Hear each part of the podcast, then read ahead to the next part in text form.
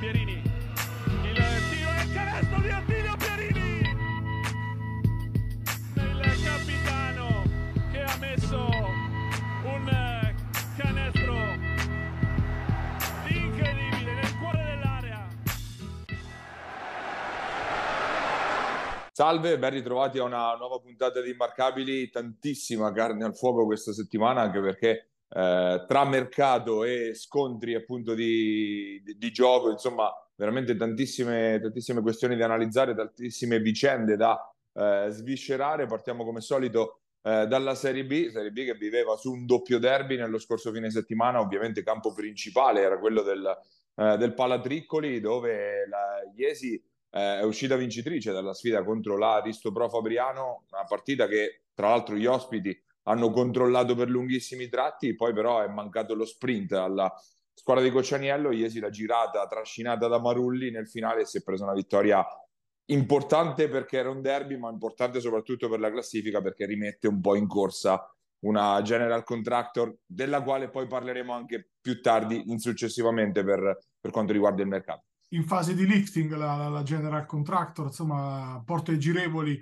ma come dice Paia ci arriviamo dopo. Ma la partita oggettivamente molto bella, molto spettacolare, eh, con gli attacchi a prevalere nettamente sulle difese, per usare un termine calcistico abusatissimo, però comunque molto gradevole per la bellissima cornice di pubblico, del vero gra- stragrande maggior parte di, di fabrianesi sostanzialmente, quindi per la mh, mm, cornice di pubblico fabrianese che per la prima volta sono riusciti ad andare in più di 5, 6, 700, non so quanti a vedere la partita, comunque anche una discreta risposta da parte di Esina con eh, diciamo se non altro un po' meglio rispetto alle ultime, alle ultime uscite. Detto ciò, Uh, la miglior partita di, dell'anno di Simone Centanni, secondo me, sia dal punto, vista, uh, dal punto, di vista, offensivo che dal punto di vista proprio di creazione per i compagni. Ha sbagliato poco, ha perso pochi palloni, ha creato un sacco per gli altri, ha fatto tanto canestro e ha tirato con percentuali molto alte. Questo è, e questo è evidente. Bene anche Stanic, che onestamente si è visto che insomma di fatte molte. Uh, alla fine, Paglia, ti devo dire, mh, non è stato un demerito di Fabriano, ma è stato proprio un merito secondo me di Iesi. Iesi ha fatto nel, negli ultimi 5-6 minuti, 8 minuti del quarto quarto uh, meglio in difesa e ha trovato un super Marulli, secondo me è arrivato anche un po' fiato, col fiato corto Fabriano dal punto di vista offensivo, insomma sappiamo che è una squadra che gioca sempre a ritmo molto alto, eccetera, e quando Marulli ti fa quelle, eh, quelle giocate lì, insomma, un'uscita da blocchi piuttosto che da uno contro uno, poi ti indirizza la, uh, la gara. Mm, mi è piaciuto anche uh, Merletto perché è stato abbastanza chirurgico nei momenti in cui c'è stato da, da far canestro, ha fatto canestro, altrimenti ha cavalcato come che è la cosa che sa meglio fare, ha cavalcato i compagni, quindi è andato da chi aveva bisogno di, di andare. E Iesi trova una vittoria molto molto importante, quanto mai sentita.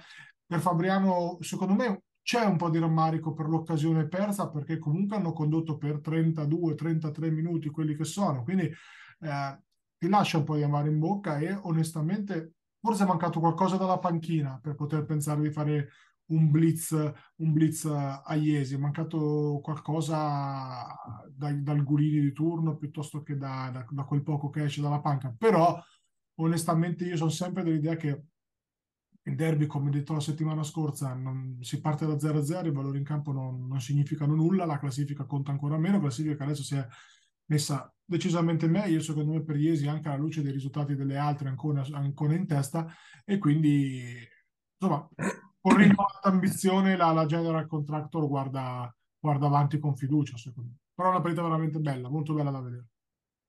Sì, partita bella. Non, non, non sono to- totalmente d'accordo sulla cornice di pubblico, nel senso è ovvio che Fabriano si è mobilitata in massa e c'era da aspettarselo perché proprio c'è, c'è, cioè quelli che sono in casa, che abitualmente in casa si sono praticamente spostati in blocco in trasferta a Iesi. Mi sarei aspettato una risposta maggiore da, da Iesi che comunque ci ha provato a muoversi con le scuole, a dare un po' di, ad accendere un po' di fuoco insomma in settimana eh, però ha risposto, risposto, poco davvero, la, la, la, la, città è mancata quello per fare il pienone, diciamo, al Palatriccoli dove c'erano 1600-1700 persone, Beh, se non sbaglio come dato ufficiale. È ovvio che c'è uno scollamento grosso tra la, vecchia diciamo, tifoseria eh, o comunque chi andava a vedere l'Aurora di Serie A e, e, e, secondo me semplicemente c'è da ricostruire una nuova tifoseria senza andare a inseguire quella vecchia perché è una tifoseria eh, comunque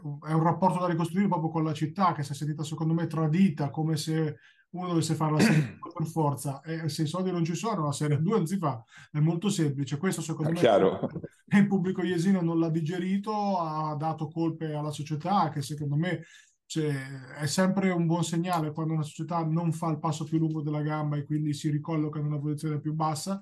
E io credo che semplicemente Iesi debba, giusto come credo stia facendo, abbandonare l'idea di correre dietro magari a a, a chi prima andava a vedere la partita e semplicemente ricostruire una, con delle operazioni di, di, marketing su nuove generazioni di tifosi. Questo è quello che io penso. No? Poi è chiaro che ci vuole, ci vuole tempo, soprattutto ci vuole un po' di continuità anche a livello di progetto tecnico, no? nel senso che magari mettersi nell'ordine delle idee che la Serie B è la categoria per i prossimi boh, 3, 4 anni, 5, B1, eh, ma chiaramente dico, i prossimi 4, 5, 6 anni e in base a quello levare una parte del budget per la comunicazione, per le iniziative, per il marketing, eccetera. Assolutamente d'accordo, sottoscrivo tutto questo qua. Eh, per quanto riguarda Fabriano, eh, abbiamo detto, forse rispetto alle altre volte, ne parlavamo anche fuori onda, non ho avuto mai l'impressione che potesse, adesso arriva l'ondata di Fabriano, no? quella che, che hanno poi sempre quella fiammata in cui poi eh, quei due o tre minuti in cui travolgono l'avversario e portano via la partita. In questa è mancato quello fondamentalmente a Fabriano, che l'ha controllata per lunghi tratti la partita e è mancata la zampata finale per, per chiuderla. Non so se perché l'ho vista pri- dopo la partita, allora non ho avuto mai la sensazione che potesse veramente arrivare questa, quest'onda. Alla fine non è arrivata, infatti Vigliesi brava comunque a cogliere, a cogliere l'occasione. Mm, cambia pochino tutto sommato per Fabriano, nel senso che lascia il secondo posto a Faenza in questo ormai testa a testa, diciamo, ma non è che cambi poi moltissimo, secondo terzo posto siamo lì, insomma, per le ambizioni di Fabiano va più che bene così.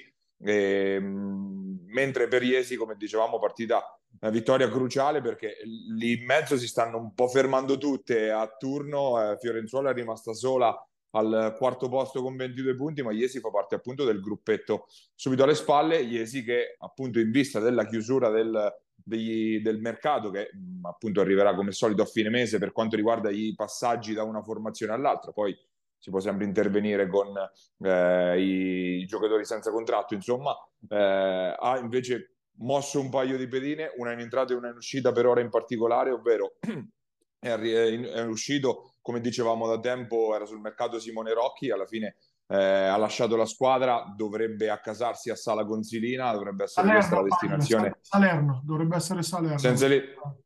sì, Salerno, quindi si è inserita all'ultimo. Eh, erano essere... queste le squadre, le squadre in lizza, appunto, quindi vedremo poi se si concretizzerà, quale delle due si concretizzerà. Eh, è arrivato invece da, da Ancona Calabrese che eh, anche, mossa anche particolare da parte di Ancona, nel senso che è vero che Ancona è arrivata ad avere 10 giocatori con, l'in, con l'innesto di, eh, di, Reggiani e di Guerra, però Calabrese che era stato decisivo nell'ultima vittoria di Ancona, quella di tre settimane fa contro Senigallia, domenica infatti non è entrato invece nella eh, sconfitta di Ancona sul campo di Matelica, andiamo con ordine, prima Iesi insomma, cambio che esce un senior, entra un under, quindi la porta resta aperta anche a qualcos'altro, a qualcos'altro verosimilmente in casa, in casa Baschettiesi.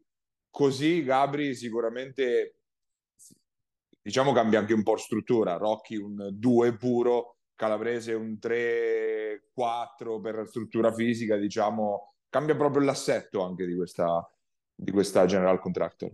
Io, io, e te abbiamo idee uh, diverse su, su questa operazione, o meglio, siamo tutti e due concordi sul fatto che si abbassa il tasso di talento, questo è evidente, anche il tasso di, di esperienza, anche se tra il 2000 Rocchi e adesso che nata sia Calabrese non è che ci sia questa grande differenza di età, però a livello di partite giocate, playoff, playout, roba del genere, chiaramente sì. E quindi questo è, è, è il primo fattore. Però secondo me Jesine guadagna in... Um, in sicurezza della rotazione. Ecco, avere lì un giocatore come Rocchi e non riuscire per, per, conformazione della squadra a farlo giocare i minuti che deve giocare un giocatore come Rocchi è deleterio per lui e per la squadra. Eh, Iesi ha trovato una quadratura con Gatti da, da 3 a giocare almeno 20-25 minuti ed è, ed è evidente che così l'avevamo detto Paglia, io credo forse alla veramente quarta, quinta di campionato, che, che, era quella la quadratura migliore, si è provato a far uscire Rocchi dalla panchina, proprio che non, non, gli è piaciuto, che comunque non ha digerito e, e quindi si è, pro, si è proceduto con, con, questa, con, questa, operazione che secondo me toglie ovviamente talento, però mette un po' di fisicità in più che Iesi non guasta e soprattutto, ripeto, eh, dà una quadratura perfetta alle rotazioni, una quadratura definitiva, se non altro, o semi-definitiva alle rotazioni degli esterni, che è stato un po' il problema della, della General Contractor così altalenante, anche perché Valentini domenica ha fatto una signora partita e soprattutto eh, ha rubato due palloni a Stanic, quindi credo che sarà una cosa da, da, da ricordare uh, e, da, da, dire ai nipotini davanti al falozzo, Beh, ecco, quella volta che ha rubato il, il pallone a Stanic. Quindi io credo che tutto sommato sia una, un'operazione che ci stia, al netto che, come dici tu, magari non fanno un altro segno, questo non lo so. Però in quest'ottica qua può avere un senso. Io aspetto il restyling, nel senso, oh, la, la, il, l'eventuale completamento, nel senso che appunto io credo che un altro 1-2 con creatività nelle mani ci voglia questa squadra perché comunque se, nei momenti in cui sarà senza Marulli tutto passerà esclusivamente dalle mani di Merletto, gli altri giocatori, so, nessuno per caratteristiche è quel tipo di giocatore lì, quindi addossare tutto sulle spalle di un giocatore mi sembra rischioso, però ecco, secondo me si è lasciata la finestra aperta. Si è parlato di Varaskin che in quest'ottica c'entrerebbe pochino in realtà, eh, ma, ma, magari è, è, scemata poi appunto con questa operazione la possibilità di andare su Varaskin. Vedremo se invece ci sarà qualche, qualche innesto nel reparto esterni, che a questo punto mi sembra l'unico dove possa esserci posto per, per fare qualcosa di occasioni sul mercato non è che se ne vedono tante, però visto che siamo alla fine della, della finestra, magari qualcuno invece poi rompe gli indugi e, e ci prova, diciamo, a fare qualcosa.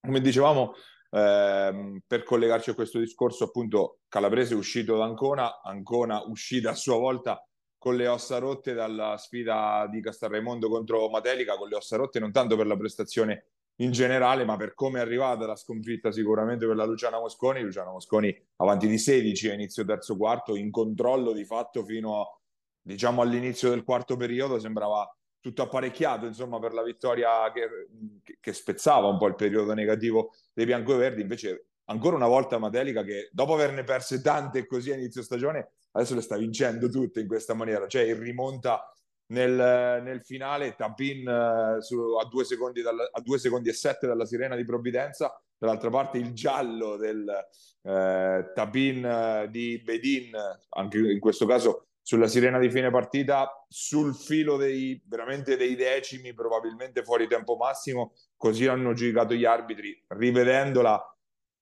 veramente siamo sul filo non so capito che, che, impressione hai avuto, a me è parsa di un filo fuori tempo massimo onestamente, però al di là di quello la prestazione, la, la, come è arrivata la sconfitta per Ancona sicuramente fa male.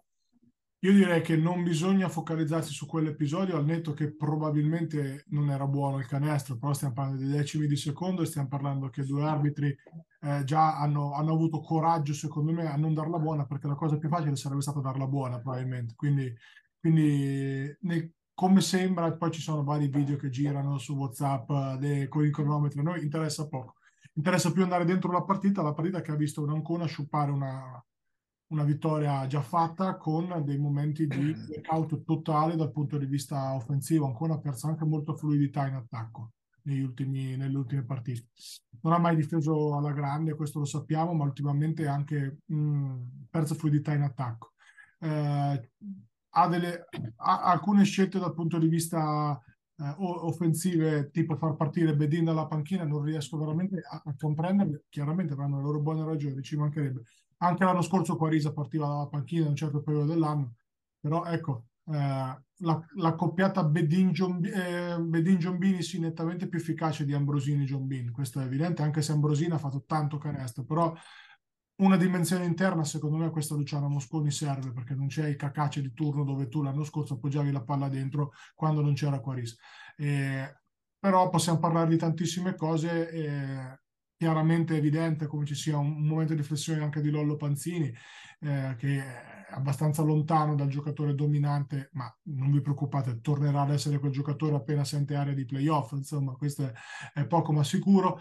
Eh, sta giocando bene Carnovali, probabilmente il migliore insieme a Ciribeni dei suoi, anche se Ciribeni è la costante, però è chiaro che al netto di questo giallo finale ancora avanti di 16 eh, con l'esperienza che ha, il talento che ha, gli obiettivi che ha rispetto a Materica non può perdere una partita così. Però eh, per fortuna il, il basket eh, poi questa cosa tornerà sia per, per quanto riguarda Civitanova che anche per Montemarciano insomma per tante altre squadre che sono finite al Montemarciano la settimana scorsa chiaramente eh, è un periodo in cui si finisce all'ultimo tiro poi Civitanova ne parleremo veramente finale clamoroso. Il basket ci abitua che le partite finiscono al quarantesimo con la serena scoccata e quello che ha fatto benissimo sempre continuare a giocare la loro pallacanestro, trascinata dal mio uomo da inizio anno che ve lo dico, occhio a Bissani, ho costruito il carro su cui adesso sono saliti in tanti, l'ho costruito insomma io e, e Paia che mi ha aiutato a mettere i bulloni, però insomma ehm, Bissani ha fatto la, la partita da, da, quel giocatore lì, no? Paia, quello che sta... De, deter, determinante, quando Ancona è tornata a più 4 nei, a due minuti dalla fine, una bomba senza senso dall'angolo, con ginocchiata di Bedin eh, per cercare di fare il possibile per evitarla, riporta Madelica a meno 1 e di fatto emotivamente stronca lì Ancona. Questa è una giocata da un giocatore che sente la fiducia dell'allenatore, ce ne ha parlato Trullo a proposito, ringraziamo i complimenti che ci hanno fatto da, da più parti per la puntata più bella, sembra delle 140, 140 che abbiamo fatte, quindi eh, insomma ci colleghiamo anche a quello. Eh, sente la fiducia, sa di eh, star vivendo un, una stagione probabilmente spero per lui non irripetibile, ma probabilmente potrebbe essere irripetibile in questa B attualmente d'eccellenza e poi spariglia le carte. Chiaramente senza Gallo questa squadra non va da nessuna parte e Gallo mi sembra il leader massimo ormai di questa squadra, sempre con il suo modo di giocare 100 all'ora, dove spinge, eccetera, dove dà meglio di sé, anche se ha avuto problemi di palle all'inizio. E poi la nota positiva rispetto al solito è quella di, di Sec, che comunque ha subito relativamente meno Bedin rispetto a, tanti altri lunghi che abbiamo visto. Bedin in questo momento è il lungo, forse uno dei più dominanti che sto vedendo nel girone quando, quando gioca al suo meglio, è tornato in forma, è tornato in fiducia, eccetera. E Sec comunque eh, l'ha tenuto bene. Quindi eh, mettici tutto questo, una buona cornice di pubblico che ormai a Materica non manca mai, insomma, dal rinnovato entusiasmo.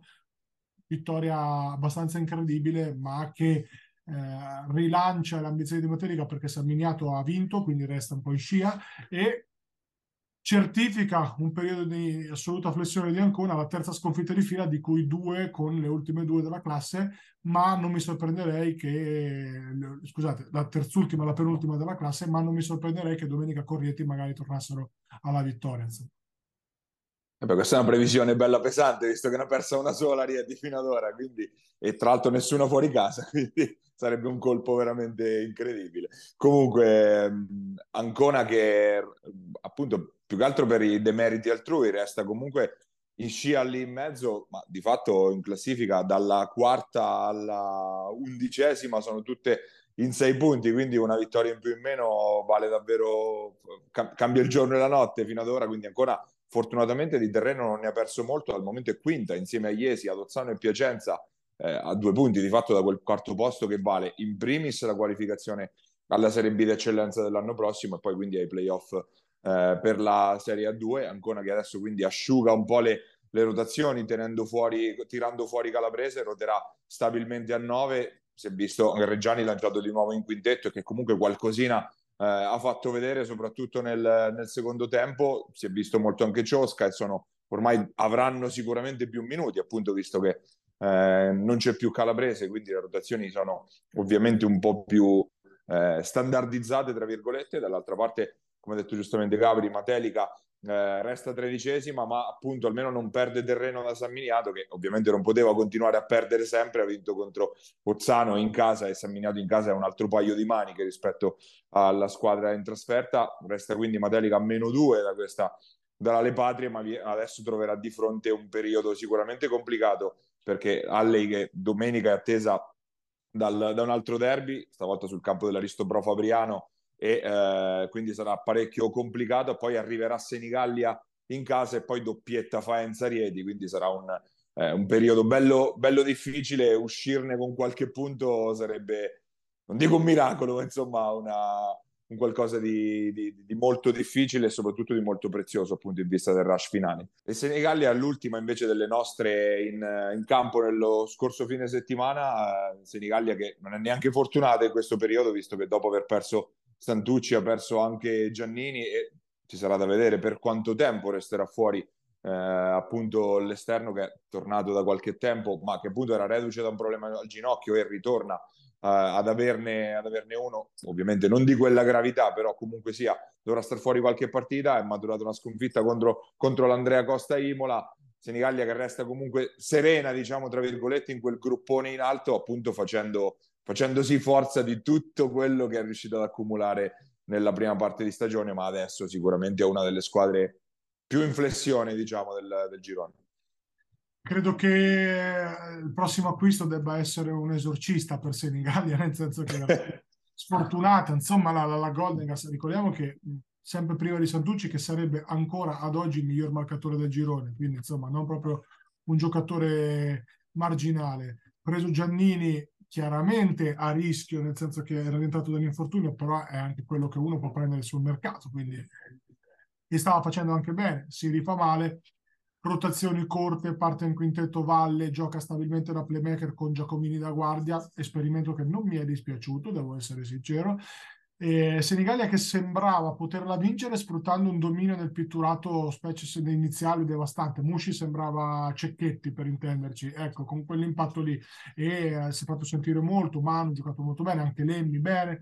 Eh, poi piano piano Imola comunque ha avuto il metodo di rimanere lì con Ranuzzi che l'ha tenuta lì, a un certo punto era 4-4 da tre punti, ha finito 5-6, quindi l'ha tenuta lì, anche se poi l'X Factor stavolta è stato Carlo Trentin che a metà terzo l'ha girata con alcune giocate in difesa, di energia, le solite cose che fa Trentino a rimbalzo, hanno iniziato a soffrire meno a rimbalzo offensivo eh, che è soprattutto un po' sbasso dove Senigallia aveva campeggiato fino a quel momento, mettici poi un po' di eh, fisiologico calo delle energie di Senigallia che come stavo dicendo sta ruotando veramente eh, a 6, 7 insomma cui, eh, tra cui Cerruti che chiaramente aveva giocato poco fino a questo momento è arrivata una sconfitta che chiaramente ci può stare nel, nel computo insomma delle, delle, delle, condizioni con cui ci è arrivata Senigallia. Insomma ecco chiaramente una stagione sfortunata per Senigallia che sembra veramente eh, stare sempre a rincorrere, no? ma a rincorrere delle condizioni esterne, insomma, perché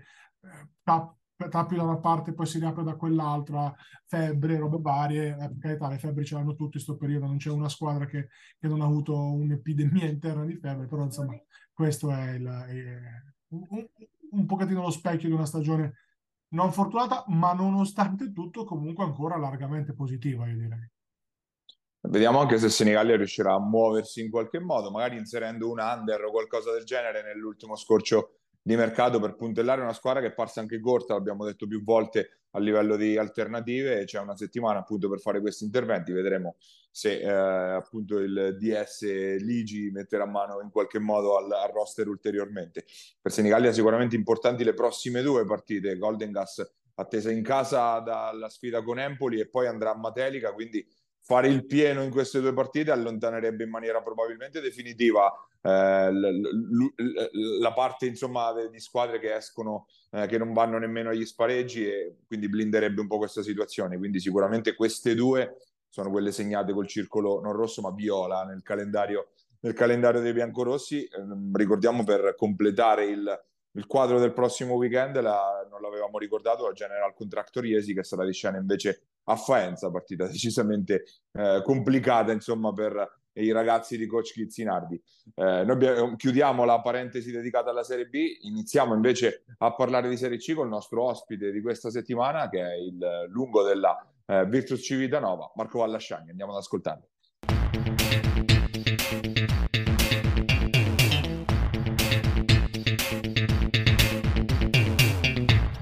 nostro ospite questa settimana abbiamo l'ala della Virtus Civitanova, Marco Vallasciani. Grazie di aver accettato il nostro invito innanzitutto. Ciao a tutti, grazie a voi dell'invito.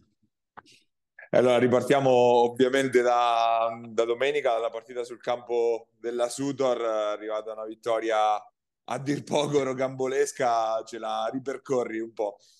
È stata una partita difficile, partita difficile, sapevamo che ci aspettava una gara di questo tipo, il campo ostico, ma tutti lo sanno. E, e partita fisica, il pubblico, il pubblico si è fatto sentire e loro, e loro hanno trovato anche una, una, bella giornata, soprattutto con eh, Falson e Rupil. Ci hanno, ci hanno messo veramente sotto, sono stati veramente, veramente, veramente duri. Poi alla fine è andata come è andata e siamo, nonostante la, tutte le difficoltà, siamo felici del risultato. Eh, sicuramente beh, abbiamo rimarcato tante volte la solidità di questa Virtus, eh, appena tre sconfitte eh, in tutta la stagione. Te, secondo te è più eh, positiva appunto questa marcia in cui di, di, fatto non avete lasciato quasi niente per, per, strada o ti preoccupano quelle tre sconfitte maturate tutte negli scontri diretti, quelli più, più importanti, quella col Bramante e le due con, con Porto Regalati? Beh, sicuramente per noi è un campanello d'allarme questo, perché mm, partite, eh, partite di un certo, certo tipo l'abbiamo perse. L'abbiamo perse anche altre partite, eh, vedi quella di Montenegro, oppure anche, anche la domenica prima d'Assisi, dove non era una, una delle prime della classe, però comunque sia è partita come una partita eh, dura, eh, non è stato fischiato tutto quanto all'inizio, la partita si è incanalata su, per un certo verso e abbiamo fatto fatica anche lì. E secondo me dobbiamo, dobbiamo migliorare da questo punto di vista, dobbiamo essere più solidi e dare l'impressione di, di eh, dare l'impressione di, di squadra che non si può battere perché noi andiamo a giocare su, a Monterenaro oppure la, le squadre vengono a giocare a noi con l'idea di Monterenaro eh, Civitanova si può battere.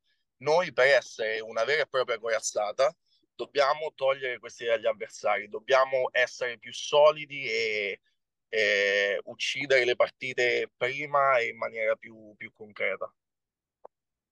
Eh, adesso da qualche settimana è arrivato anche il rinforzo, è arrivato Botteghi che prima si era aggregato, poi appunto inserito a tutti gli effetti.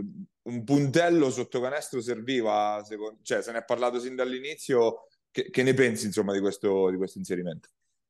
Beh, sicuramente Matteo, Matteo ci, fa, ci, fa, sicuramente comodo, è un, un innesto di, di livello, soprattutto per la categoria e eh, viene a darci una mano in un ruolo in cui sì, avevamo, eravamo già in tai lunghi, ma eh, una squadra che vuole vincere e che ha un, un campionato lungo, non...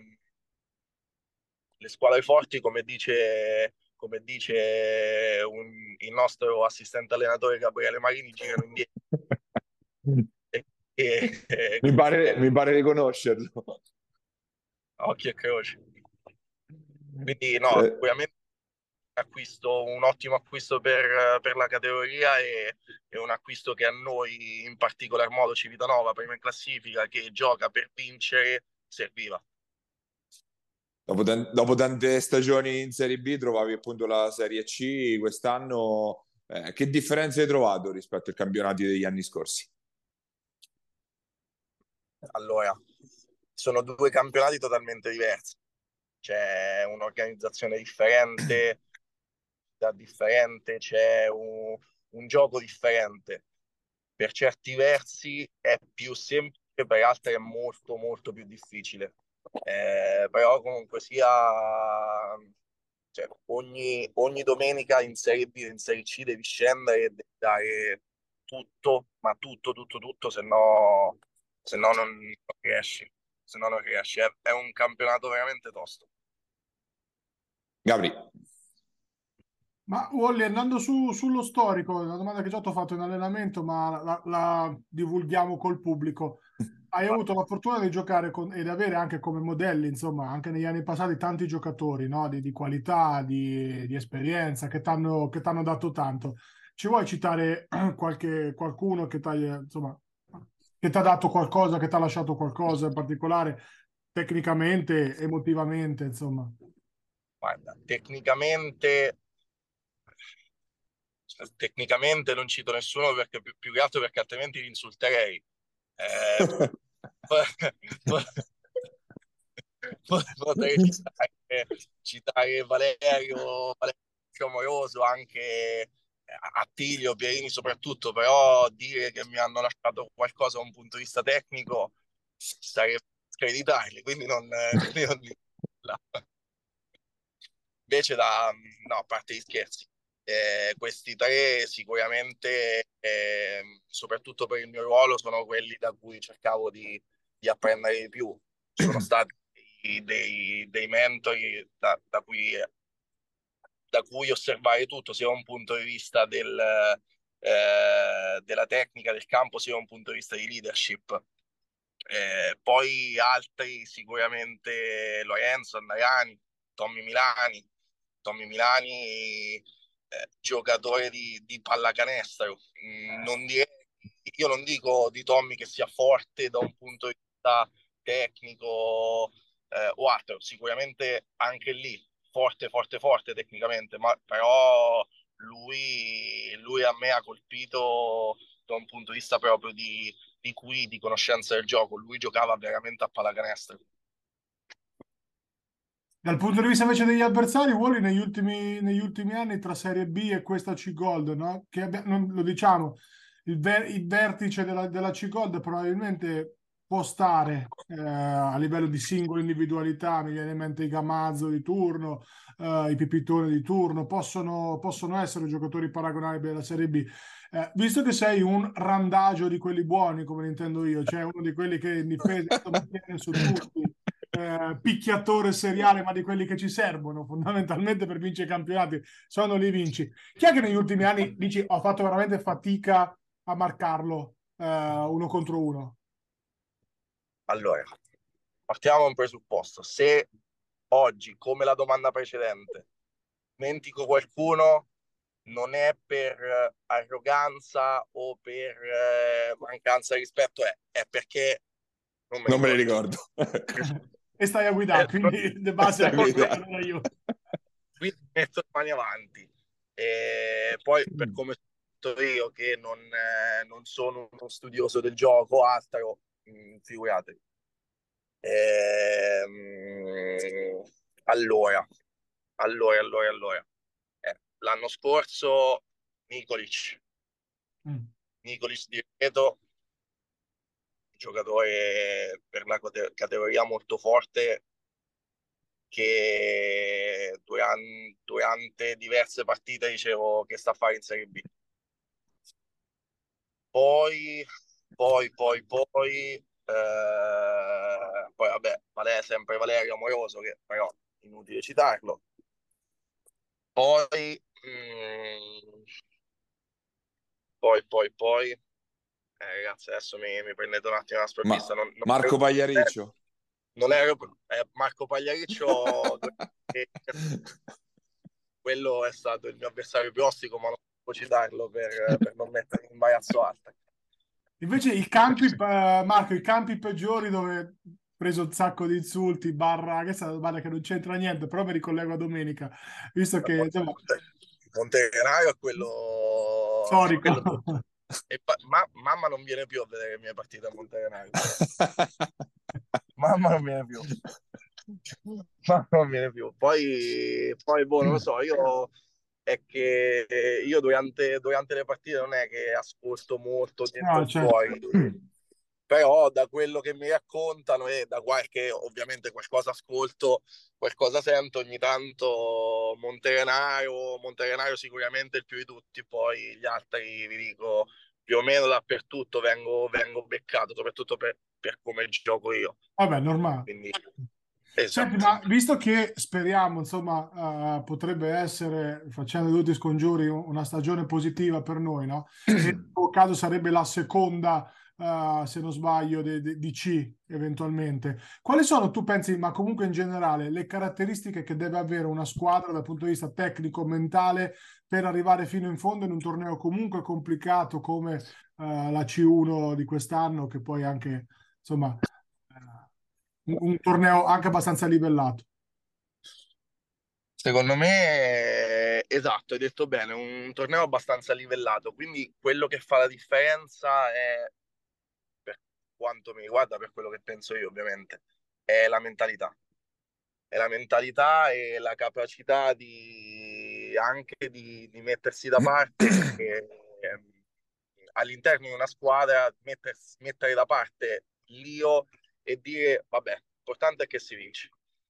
Se eh, questa cosa riescono a farla in parecchi, allora quella è una squadra che può, può andare avanti. Poi dopo eh, serve sempre la, la variabile fortuna perché tu puoi essere squadra, puoi essere forte quanto vuoi, poi se a metà anno ti si spaccano i due giocatori più importanti, eh, eh, c'è poco da fare. Eh, secondo me mental- la mentalità è la prima cosa, poi sicuramente la componente fortuna e poi eh, sì, eh, il campionato è livellato e tutto, poi, però ci sono sempre le squadre che hanno i giocatori, giocatori un po' più pronti rispetto ad altri, più di categoria rispetto ad altri. Secondo me è questo. Paia, prima che si schianta. Esatto, velocemente ripercorro la carriera di Marco Vallasciani, San Giorgese, però poi rimasto sostanzialmente sempre in Serie B qui in, in zona Civitanova, Porto San Delpidio, le tappe più importanti. Eh, mi ricollego al discorso appunto della San Giorgesità, nel senso che comunque sei stato uno degli ultimi San Giorgesi arrivati a livello bu- buono, medio, alto, insomma, di, eh, di basket. Porto San Giorgio sappiamo tutti, è una città che per decenni ha vissuto il basket di altissimo livello, si è un po' perso, diciamo, negli ultimi anni, sta producendo anche poco a livello di, di giocatori. Com'è la Porto San Giorgio cestistica vista da un San Giorgese che però sta fuori, tra virgolette, da, quel, da questo punto di vista? Pensi che si possa ricostruire in qualche modo? Non dico la Serie A, però insomma un livello un po' più importante di pallacanestro. Allora, partiamo dal presupposto che non, eh, non sono all'interno, non sono nel, nel giro, diciamo, quindi non, eh, non conosco dinamiche interne e quant'altro delle varie eh, città di, di, Porto San Giorgio, quindi non, non mi azzardo ad esprimere giudizi né, né nient'altro. Però quello che dico è che mh, mm, allora, Porto San Giorgio ha una storia cestistica e per, quel, per come la vedo è un peccato che ad oggi ci sia solo una squadra di, di C-Silver. Eh, ci sia una, solo una squadra di C-Silver a, rappresentare il paese.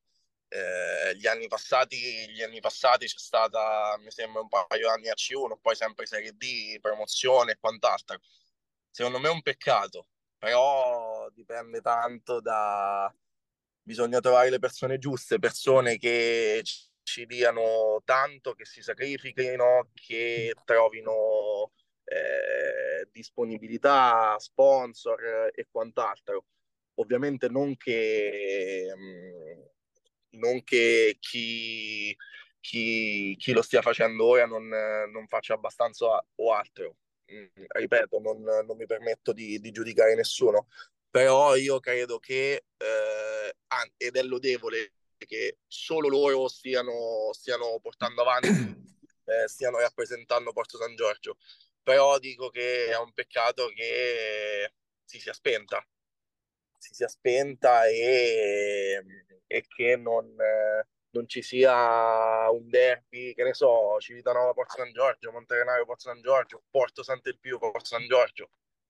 Quello è un peccato, però d'altro canto vedo anche Civitanova, eh, che è una società super seria, super tutto, che passatemi il termine si fa un gran culo. Si fa un gran culo. Quindi io capisco che non sia facile e dico Porto San Giorgio fa la C-Silver, la Virtus Porto San Giorgio fa la C-Silver, dico che comunque sia eh, è, è un, una grande cosa che comunque sia qualcuno riesca a tener viva, a, a tener viva l'anima cestistica di un paese.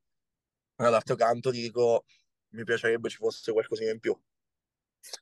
Eh, ne- nella tua carriera c'è anche un passaggio al- alla Sudor, a Montegranaro, hai, hai avuto modo di esordire anche in Serie A, quindi in, quelle carri- in- in quegli anni appunto passando, toccandola con mano la Serie A, ci, ci racconti qualche aneddoto, qualche storia magari di, di- di quegli anni appunto in cui ti avvicinavi al massimo del livello cestistico italiano? È un... eh, eh, scusate che passa la polizia. Allora, allora eh, è stata un'esperienza bellissima.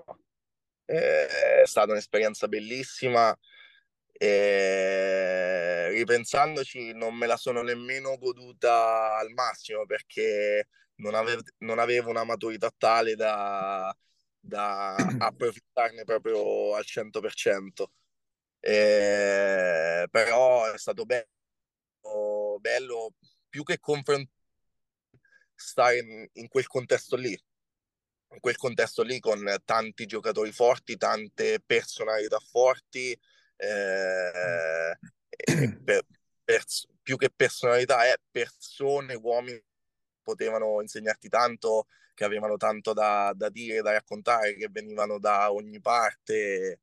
Quello, quello è stato veramente bello. Poi gli aneddoti ce ne sono diversi, però mh, quello che, che ricordo, che mi porto dietro con più piacere è stato proprio il, eh, il vissuto, il, il dire so- sono stato fortunato a, a poter stare in, a- in quell'ambiente lì. Politically correct su questa, lo so. eh. Va bene, ti ringrazio Wally, ti lascio al- ai clienti e agli allenamenti e in bocca al lupo per il proseguo della stagione. Gra- Grazie mille. Ciao ragazzi. A dopo, Ciao, ragazzi. ciao, Ciao, Olli. Ciao, Gabba dopo. Ciao ciao.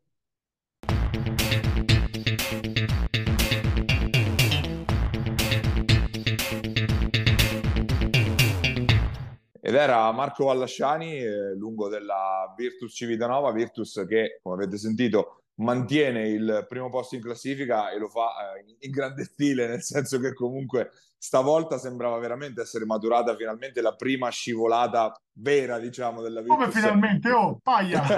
no, fina- finalmente nel senso che dopo ta- a dire sempre eh, che era stata la squadra che aveva sempre evitato queste, eh, queste scivolate, alla fine sembrava matura al 38esimo a due minuti dalla fine, meno 10 appunto per la squadra di Coach Schiavi sul campo di Montegranaro, rimonta prodigiosa con la collaborazione sicuramente della squadra di casa, la recuperata dei Rosettani e i liberi di, eh, di Basani che hanno siglato il, il, il sorpasso proprio sulla Sirena lasciandola alla Sudor che comunque si conferma squadra assolutamente in salute un pugno di mosche in mano e alla Virtus la, la, la possibilità di confermare appunto il primo posto in classifica Ci abbiamo messo tipo due giorni a riprenderci da, da quella partita lì, insomma, no, non, non, non semplicissimo. Complimenti alla innanzitutto per come ha affrontato la partita, ci ha messo tanto in difficoltà, molto fisici, Ra- Rupil, Rupil anzi insomma, gli argentini mi correggono, e, e Falson eh, che a una certa erano veramente complicati da marcare e, e hanno preso in mano la pratica, insomma anche in momenti alternati eh, l'X Factor è stato quello di che da una parte c'era una squadra esperta che nonostante qualche momento di nervosismo comunque è sempre rimasta sul pezzo. Eh, eravamo a un certo punto eravamo terzo quarto sembrava che potevamo andare via eh, più 9 due liberi di, di, Teo Felicioni che ha fatto una partita secondo me straordinaria sbagliati 0-2 poi da lì la Sutor ci ha ripreso insomma alla fine della tavola, al finale hai detto tu, eh, la giocata di, di Rosettani che, fatto, che ha fatto un terzo quarto importante, un secondo tempo direi importante, glaciale Bazzani.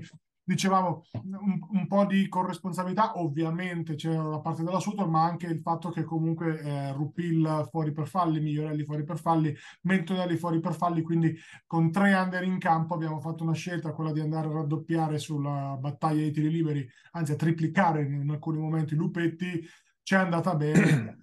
ne siamo usciti in una vittoria veramente importante. Io non so quante squadre usciranno con i due punti dalla bombonera. Una squadra che comunque ben allenata si conferma assolutamente in fiducia e assolutamente una squadra da non incontrare ai playoff.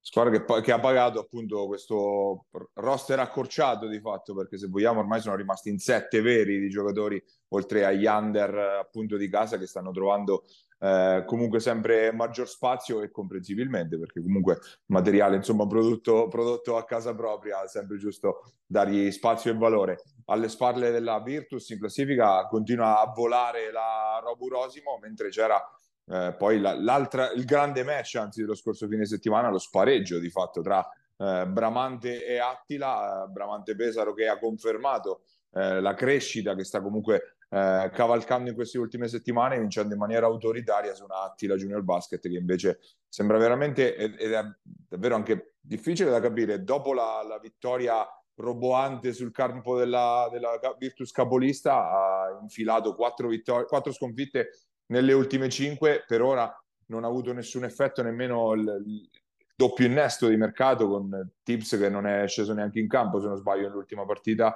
e Zandri che è appena arrivato quindi chiaramente non gli si poteva chiedere di incidere subito ma al di là di tutto veramente squadra che sembra in, in sbandata totale e, e non, veramente difficile da capire appunto perché arrivava proprio sull'onda di quell'entusiasmo che si era generato poi comprensibilmente dopo aver vinto a Civitanova. Non, non, non, ti direi, alla fine parliamo di una sconfitta con Bramante, quindi non è che parliamo di un, uno No, più che altro perché è la quarta nelle ultime cinque, non tanto eh, per la sconfitta in sé. Non è, non è, dei migliori, per carità, però io credo che sia un fisiologico momento di appannamento derivante da questo cambio di pelle più o meno eh, dettato da non, non, non, so quale strategia, insomma, ecco. Però credo che ci possa stare, sai, cambiato comunque tre giocatori, magari per un periodo ti sei anche allenato non benissimo, non è che ci sia del materiale eh, under che ti possa far allenare, no? Questo è un problema chiaramente per tutte le squadre che magari non hanno una, un under 19 insomma che ti possa aiutare, e poi quando ti alleni male giochi male. È ovvio che è un periodo di appannamento restano secondo me assolutamente favoriti per eh, non, non scendere più del quarto posto. Ricordiamo sempre che questa è una squadra comunque neopromossa. Eh, io non, non, non, mi piace fare l'allarmismo. Ecco, certo, c'è qualcosa da sistemare, sicuramente sì. Eh, c'è qualcosa da sistemare forse anche nelle rotazioni, eh, da, da, la scelta anche di mettere Gurini stabilmente nella posizione di playmaker titolare eh, può aver dato qualcosa ma tolto qualcos'altro e quindi intendo come cambio di ritmo magari no, um, o, o con, come avere un secondo di palla contemporaneamente, anche un terzo, insomma, eh, cosa che invece si è scelto di non fare. Eh, l'inserimento di tips ancora abbastanza difficile da valutare perché l'ultima non c'era, quindi Sinceramente io non voglio togliere i meriti a Bramante perché mi sembra una squadra che ha inserito Delfino, quello meno famoso, e insomma... Fratello di Carlos, perché comunque un contributino l'ha dato, visto un po' una parte della partita, qualcosa, qualcosa ha dato. È un bel cinghialotto, insomma, no? bello ruspante, bel cinghialotto e eh, tra l'altro credo il primo straniero della storia di Bramante o qualcosa del genere. Non voglio dire una cavolata, magari Max, quando ascolti la, la, la puntata, Max Niccolini, scrivimelo. Credo possa essere il primo straniero della storia del Bramante. Al di là di questo, eh, sicuramente è una squadra fisica, tosta, quadrata e io credo che eh, non so se riusciranno a riprendere Osimo, spero che meno che riescano a riprendere noi, chiaramente, perché Osimo ha un calendario veramente positivo. Ma anche, anche, perché comunque Bramanti in questo momento è a meno 6, con 6 partite da giocare, dovrebbe lasciarne giù almeno un paio la Virtus, oltre allo scontro, noi, oltre, no, dico, oltre allo scontro di altro almeno un altro paio, quindi difficile insomma. Però io ti ripeto, questa squadra qua dall'inizio dell'anno, al netto anche del periodino d'appannamento che hanno avuto anche loro, mi è sempre sembrata probabilmente la squadra più attrezzata, insomma, insieme a Porto Recati, chiaramente insieme a noi. Però una sfida al vertice che in questo momento, tanto dipende sempre in che momento affronti le squadre, tu me lo insegni, Paglia, questo è il momento buono per affrontare Porto Recanati per i motivi che abbiamo detto due mesi fa erano ingiocabili. Cioè, ricordiamo che da noi hanno vinto l'unica sconfitta che abbiamo fatto in casa hanno vinto con merito tirando percentuali altissime eh, anche da difficili marcati bravi loro insomma. Però ecco fiducia eh, forma fisica eh, vogliono dire tanto a sto gioco è evidente no? Sì, ehm, torna, facendo un passo indietro, Osimo vince sul campo di Assisi, Assisi che di fatto ha iniziato la smobilitazione lasciando andare Peichinov, il suo giocatore eh, straniero è sicuramente quello più produttivo, quindi segno che un po' eh, sta, si stanno un po' arrendendo al destino, di fatto Assisi penultima con eh, sole tre vittorie, meno sei dal dodicesimo posto della, della Taurus Iesi, Taurus che invece vincendo, eh, tra l'altro involato in una partita tiratissima sul campo di San Benedetto, ha certificato la retrocessione di San Benedetto, eh, che comunque ancora ferma a zero, quindi non è che sia sorprendente se non al di là del, dell'aspetto matematico della classifica, e soprattutto si, si, prende per sé insomma, un posto nei playoff che magari non servirà per uh, entrare o pensare alla Serie B interregionale, ma, per, ma che comunque certifica una stagione sicuramente positiva e di crescita per tanti di questi ragazzi giovani, poco più che ventenni, che erano andati lì per mettersi in mostra e lo stanno facendo di fatto. Io ho grandissimo rispetto per, per il lavoro che fa la Taurus, non da ultimo, insomma, è, è una società che ha poco budget, che però ogni anno, come, come non è, qualcosina di buono lo tira fuori, da fiducia ai giovani, giovani che hanno sempre bisogno di fiducia. E ti devo dire che, chiaro, c'è voluto l'inserimento di Luke, del, insomma, di, de, dello straniero, eh, per, ci è voluto sotto canestro per dare un po' di concretezza eh, sta giocando bene insomma eh, Kralic adesso non ricordo Kralic. insomma però, ci, ci, vado vicino eh, però alla fine dei giochi comunque eh, non, è caso, non, è un caso che siano usciti anche due, due giocatori insomma, dalla Taurus per andare a giocare eh, in C-Gold con un po' più di ambizione, proprio segno che si, stanno, si sono messi in mostra bene. Quindi eh, io direi che un dodicesimo posto meritato e speriamo di incontrarli noi, tra l'altro per almeno per la distanza geografica, perché andare di mercoledì sera a, a, a, un'ora e mezza di, di, macchina so, potrebbe essere pesante a maggio, però al di là, de, al di là delle battute, eh, merito comunque alla società di non, anche qua di non aver mai fatto passi più lunghi della gamba, di aver fatto sempre stagioni consapevoli della sofferenza, no? da quando hanno vinto la, la la C-Silver, quella del, del Covid, quindi assolutamente complimenti. Tra le altre, nella lotta per il piazzamento in zona playoff, vittoria importante del Pisaurum in rimonta a Porto Sant'Elpidio, peraltro senza Beligni e Cecchini, quindi anche informazione rimaneggiata, mentre continua un po' il periodo un po' di sbandata di Montemarciano, che peraltro ridotta anche, se non sbaglio, in otto in casa contro... Ehm, eh, adesso mi, mi sfugge contro Ceppo. Contro Val di Ceppo, appunto vittoria arrivata in overtime però per la Sicoma e quindi due risultati che insomma consoli- non consolidano, muovono un po' la, la, la classifica lì in mezzo, classifica che però eh, resta comunque sempre molto stretta, Pisaurum che ha agganciato il eh, Lattila momentaneamente al quarto posto, ma le altre sono tutte in scia, Val di Ceppo due punti dietro, Montemarciano e Montegranaro appena sotto, senza considerare che Todi e Foligno comunque sono ancora della partita. Finale rocambolesco a Montemarciano che sembrava averla ripresa quando Rat soprattutto ha sbagliato il secondo libero in un momento decisivo della partita, poi di là Maggiotto, forzature, recuperata e schiacciata di, eh, dall'altra parte, overtime, poi l'overtime Montemarciano non ne aveva più anche perché quando arrivi in un finale così che la potevi portare a casa, poi vai all'overtime, c'è sempre quell'energia mentale in meno, gli altri ci arrivano più forti. Val di Ceppo comunque si consolida, abbiamo detto, solidissima realtà, stagione secondo me assolutamente in linea con le aspettative, può tranquillamente finire dal quinto al, al settimo posto e ambire serenamente a un secondo turno di playoff. E comunque anche Montemarciano secondo me è tuttora in linea con, con le aspettative, insomma non...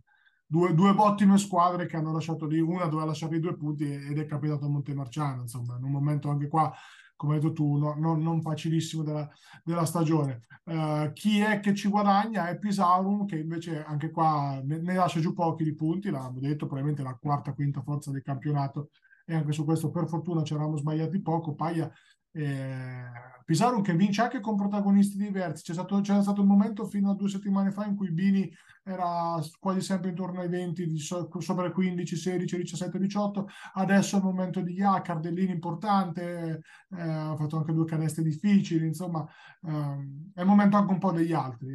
Il segno di una squadra con continuità. Uh, le Umbre mai da sottovalutare, prossimo impegno casalingo di Cittadinova arriva Todi che insomma è sempre una squadra fisica, tosta, grossa, eh, a cui portare assolutamente rispetto. Campionato di C-Gold che probabilmente ha ancora molto da dire, insomma i verdetti sono ancora abbastanza lontani. E C-Gold che si prende un fine settimana di sosta, abbiamo detto probabilmente un turno, un weekend tenuto un po' per i recuperi con la paura che il Covid potesse rifare qualche scherzo. Per fortuna non è andata così. Comunque tutte le squadre, insomma, si riposano questo fine settimana, si torna a giocare fra dieci giorni, mentre e si è giocato e si continua a giocare invece in uh, Serie C Silver, che ovviamente vede uh, confermarsi in uh, testa la Loreto Pesaro, mentre continua a perdere qualche colpo eh, Urbania, Urbania che è uscita sconfitta dal parquet di una Perugia che invece al contrario ora sembra in, in ripresa dopo qualche mese in cui tra infortuni e altri problemi era, eh, aveva sicuramente era scivolato un po' indietro diciamo. Eh, vittoria appunto importante della squadra Umbra su, su Urbania. Resta quindi accesissima più che altro la lotta per evitare i pericolosissimi play out di quest'anno appunto quindi per evitare il settimo posto la lotta diciamo che si sta allargando perché appunto Urbania sta venendo un pelo risucchiata anche se resta comunque a più 6 sul, eh, sul sesto settimo posto ma insomma non può stare più troppo troppo serena. Ci restano invischiate tutte le altre. San Marino che comunque è andata a sbancare il parquet della Bartoli Mechanics prendendosi quindi altri due punti eh, belli pesanti in questa, in questa corsa. Eh, questa corsa che per adesso diciamo coinvolge direttamente Recanato, Gualdo e Perugia con una di queste che resterebbe fuori, però Porto San Giorgio è a meno 4, quindi eh, anche loro formalmente restano ancora dentro, le altre diciamo tutte un po' più staccate e qualcuna sta anche proprio smobilitando, penso ad Ascoli che ha lasciato un po' andare anche gli stranieri e che penso sia un po' rassegnato al proprio destino. È importante anche la vittoria di Falconara, Paglia, perché comunque è andato a vincere in trasferta sul campo del basket giovane, parità, non, non comunque, cioè, alla portata, ma non automatico che vincessero. In questo momento sarebbe l'ultima delle squadre che accedono al play-in, come l'abbiamo, come l'abbiamo detto, no? Quindi importante, insomma. Falconara, che ricordiamo, è andato via Toia un paio di settimane fa, è andato in C-Gold. Quindi eh, turno favorevole a Recanati, sicuramente, che ha recuperato punti con quelle davanti. E San Marino Corsara è andata a vincere in un campo difficilissimo, nonostante una prova super di Santi, che mi sembra, come già detto più volte, il nuovo Clementi, quindi un, un altro ragazzo pronto ad essere lanciato in C-Gold l'anno prossimo o in B2 interregionale chiamata insomma. più, che, più che altro non perde terreno nessuno perché alla fine Gualdo ha battuto Tolentino Recanati appunto con Ascoli era praticamente una formalità Perugia ha battuto Urbania quindi sono rimaste tutte in linea diciamo. lì hanno recuperato un po' su, su Urbania la seconda sconfitta consecutiva e non, non eravamo abituati a vedere Urbania no. così, così in difficoltà insomma però ci sta avevamo detto che aveva fatto una stagione anche un po' al di sopra del par no? in relazione a tutto quanto. Comunque, poi guarda la classifica come è, San Marino è lì, è lì a lottare per i primi posti come sempre. Insomma. Sì, eh, come dicevamo, campionato che resta equilibrato dietro alla, alla Loreto che ormai diciamo conta i giorni al, al, al, di fatto non ho fatto neanche i calcoli onestamente per vedere se e quanto mancherà diciamo per la eh, matematica promozio- promozione, per la matematica matematico ingresso in C unica a, a memoria, se non sbaglio, 10 punti di vantaggio, ma di giornate ne mancano ancora parecchie perché comunque la C Silver eh, boh, arriva un po' più, va un po' più a lungo insomma in questa, questa stagione. Tra l'altro in Serie C non ci sono stati grossi movimenti di mercato, ultimamente molto più eh, calma la situazione, appunto a parte queste situazioni di, eh, di uscita di, da parte di qualche squadra. Abbiamo detto di Ascoli che tra infortuni e stranieri rilasciati adesso di fatto ha asciugato il roster mettendo dentro tantissimi giovani del, del settore giovanile e sembra abbia tirato un po' i remi in barca, ma dicevamo in basso una squadra retrocede diretta in Serie D e sono sempre quelle tre laggiù in fondo, Ascoli, Umberti e Spoleto in, in ballottaggio. Per quanto riguarda il prossimo fine settimana, eh, partite interessanti sicuramente San Marino Recanati, appunto nell'ottica di quella, eh, di quella ricerca del miglior piazzamento, soprattutto di evitare il, il, settimo posto. Occhio anche a Gualdo Bartoli Mechanics, queste un po' le sfide eh, che possono un po', non dico sparigliare le carte perché è ancora presto, però insomma gli scontri diretti rischiano di contare tanto alla fine della fiera in questa volata qua. E siamo arrivati in coda anche a questa puntata di Marcabili. Se ci state guardando, siamo su FMTV, canale 75 del digitale terrestre o su YouTube, il nostro canale Immarcabili TV, dove trovate anche tutte le puntate eh, precedenti. Versione podcast ci trovate su Spotify e su Apple Podcast. Un ringraziamento a Basket Marche e a uh, Giuseppe Contigiani che ci ospita uh, sulle sue piattaforme. L'appuntamento al solito la prossima settimana, sempre qua, su Immarcabili. Pierini, il tiro il canestro di Attila!